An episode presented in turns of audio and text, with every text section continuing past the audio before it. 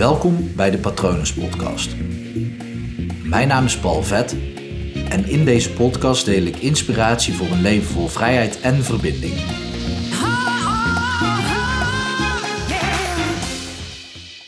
Laat een pijnlijke ervaring nooit een reden zijn om je hart te sluiten. En ik snap dat dat logisch is. Nou ja, laat ik het op mezelf betrekken. Het is niet voor niks dat ik hem nu opneem vandaag. Ik heb een pijnlijke ervaring gehad vandaag. Op het gebied van liefde.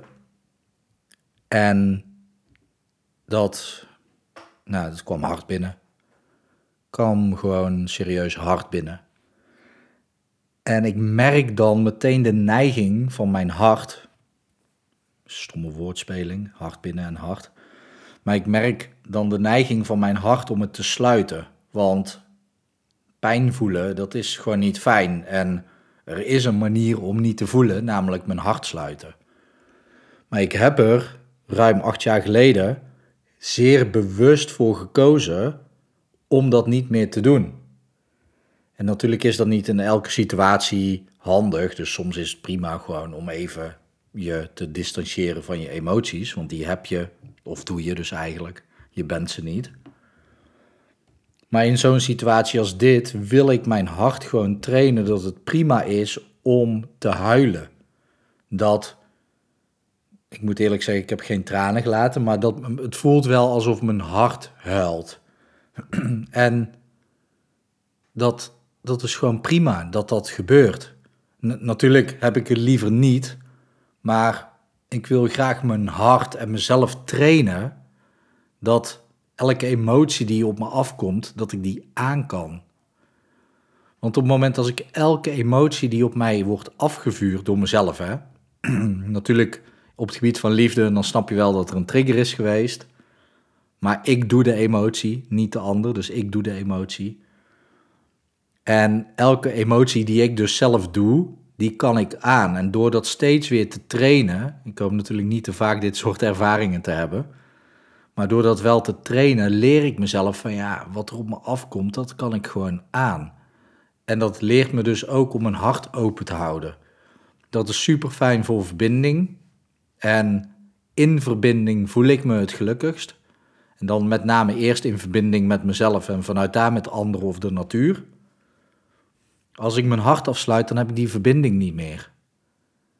En juist op dit soort momenten is het aan mezelf, en voor jou misschien mooi om dat ook eens te proberen. Ik hoop natuurlijk niet dat je het vaak mee hoeft te maken.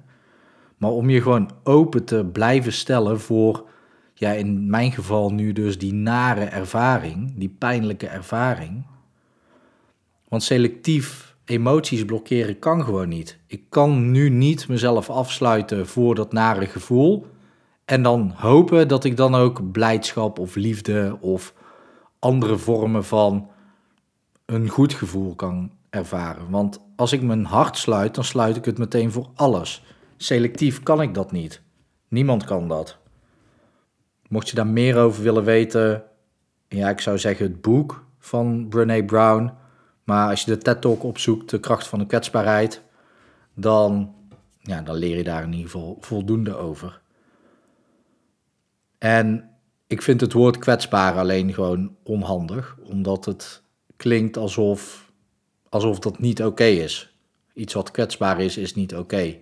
Dat dit, ja, zo hebben we dat aangeleerd, maar dat is dus niet waar. Want doordat ik mezelf toesta om gekwetst te worden, door mezelf dus, hè. Maar goed, er zijn dan triggers die dat voor elkaar krijgen. Doordat ik mezelf dat toesta, gebeurt het en kan ik mezelf erin trainen dat het prima is. En kan ik dus ook gewoon mijn hart open blijven houden. En dat is zo waardevol. En op dit moment zeer lastig. maar het is wel een hele waardevolle competentie om te bezitten. En is dat heel de tijd zo gegaan vanaf het moment dat ik die ervaring heb gehad? Nee, er is een moment geweest, eh, want nu ben ik er bewust bij en kan ik dat dus ook ervaren en staat het open. Maar vanmiddag was er een moment dat ik daar gewoon, nou, ik heb ook andere dingen te doen. dus ik was met andere dingen bezig en ik merkte dat ik super baldadig werd. Logisch natuurlijk, eh, ja, baldadigheid, even agressie om gewoon keihard tegen dat gevoel in te gaan. Of om die energie van dat gevoel om te zetten in. Nou ja, het liefste zou ik nu een bokzak hebben om daar gewoon even op los te gaan. Ook nu ik daar aan denk, word ik ook heel baldadig en heb ik ook zin om zo'n bokzak goed aan te pakken. en nee, ik zal er dan geen foto van iemand op plakken. Gewoon even die energie eruit. Dus dat merk ik ook, dat op het moment als ik er niet bewust mee bezig ben en dus gewoon afleiding zoek, dan sluit mijn hart zich vanzelf. Want dan komt er baldadigheid die dat gevoel gewoon niet wil ervaren. En ja, dat is ook logisch, want ook dat is veel veiliger om het niet te ervaren dan om het wel te ervaren.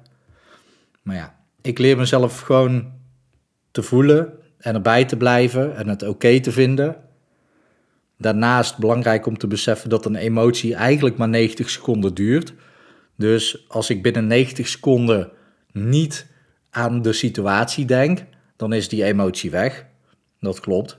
Echter, bij een pijnlijke ervaring als dit zijn de meeste mensen elke 90 seconden wel een keer, vaak dus onbewust bezig met de situatie. Dus dan lijkt het alsof dat gevoel continu aanwezig is, terwijl het ook een golfbeweging is. Maar goed, dat is veel te technisch voor een um, wat emotionelere podcast. Want het gaat gewoon om gevoel, om het durven toe te laten, om te beseffen dat, dat je elk gevoel aan kunt. Door dat te trainen, stel je jezelf open, verbind je jezelf dieper met jezelf, kan je beter verbinden met anderen, beter verbinden met de natuur. En over het algemeen zijn dat ook de geluksmomenten. Een geluksmoment is niet wanneer je baldadig bent en op een bokzak staat te rammen. Nou, misschien is dat op dat moment ook wel heel fijn. Uh, maar in ieder geval nooit als je afleiding zoekt door bijvoorbeeld Netflix te gaan zitten kijken. Dat zal je nooit onthouden als meest gelukkige moment. Misschien wel een moment weg van de pijn, wat dus wel fijner is dan het voelen van de pijn zelf. Maar goed, ik, ik vind het wel belangrijk om dit met jullie te delen. Ik denk dat ik een soortgelijke podcast, nou, misschien ergens in januari ook heb opgenomen dan weet je dat ik dus mezelf aan mijn woord hou, dat ik dit gewoon dus blijf doen. Niet het opnemen van de podcasts over deze situaties, want ik hoop niet dat deze situatie zich veel vaker gaat voordoen. En ja, ik hou het een beetje in het midden, dat, uh, dat vind ik zelf gewoon wat fijner. Uh, ik praat er wel met vrienden over. Dat, dat is gewoon belangrijk voor jou ook om dat altijd te doen, om ja, van je hart letterlijk geen moordkuil te maken. Goed, mocht je hier vragen over hebben, behalve dan weten wat er precies aan de hand is, uh, maar andere vragen over je openstellen of hoe je dat doet en um, hoe, ja, hoe je daarmee om kan gaan, laat het me gewoon weten via patronenzetpalvet.com. Je kan me ook gewoon even volgen via Instagram, hypnopal.nl en www.hypnopal.nl is de plek waar je kan zien wat ik voor jou kan doen. Ik hoop dat het goed met je gaat. Ik hoop in ieder geval dat het beter gaat met jou dan met mij. Ik heb in ieder geval wel hierdoor het gevoel dat ik leef, dus dat is fijn. Vroeger was ik afgesloten van mijn gevoel, had ik dat nooit. Nu voel ik dat ik leef. Het, uh, het liefste met een andere emotie, maar dat, uh, dat komt wel weer, want ik weet dat de emotie van dit moment niet betekent dat dit dezelfde emotie is als over vijf minuten. Laat staan morgen of over een jaar. Goed, ik hoop dat het goed met je gaat. Ik hoop dat het goed gaat met dierbaren van je. En ik wens jou in ieder geval nog een hele mooie dag toe.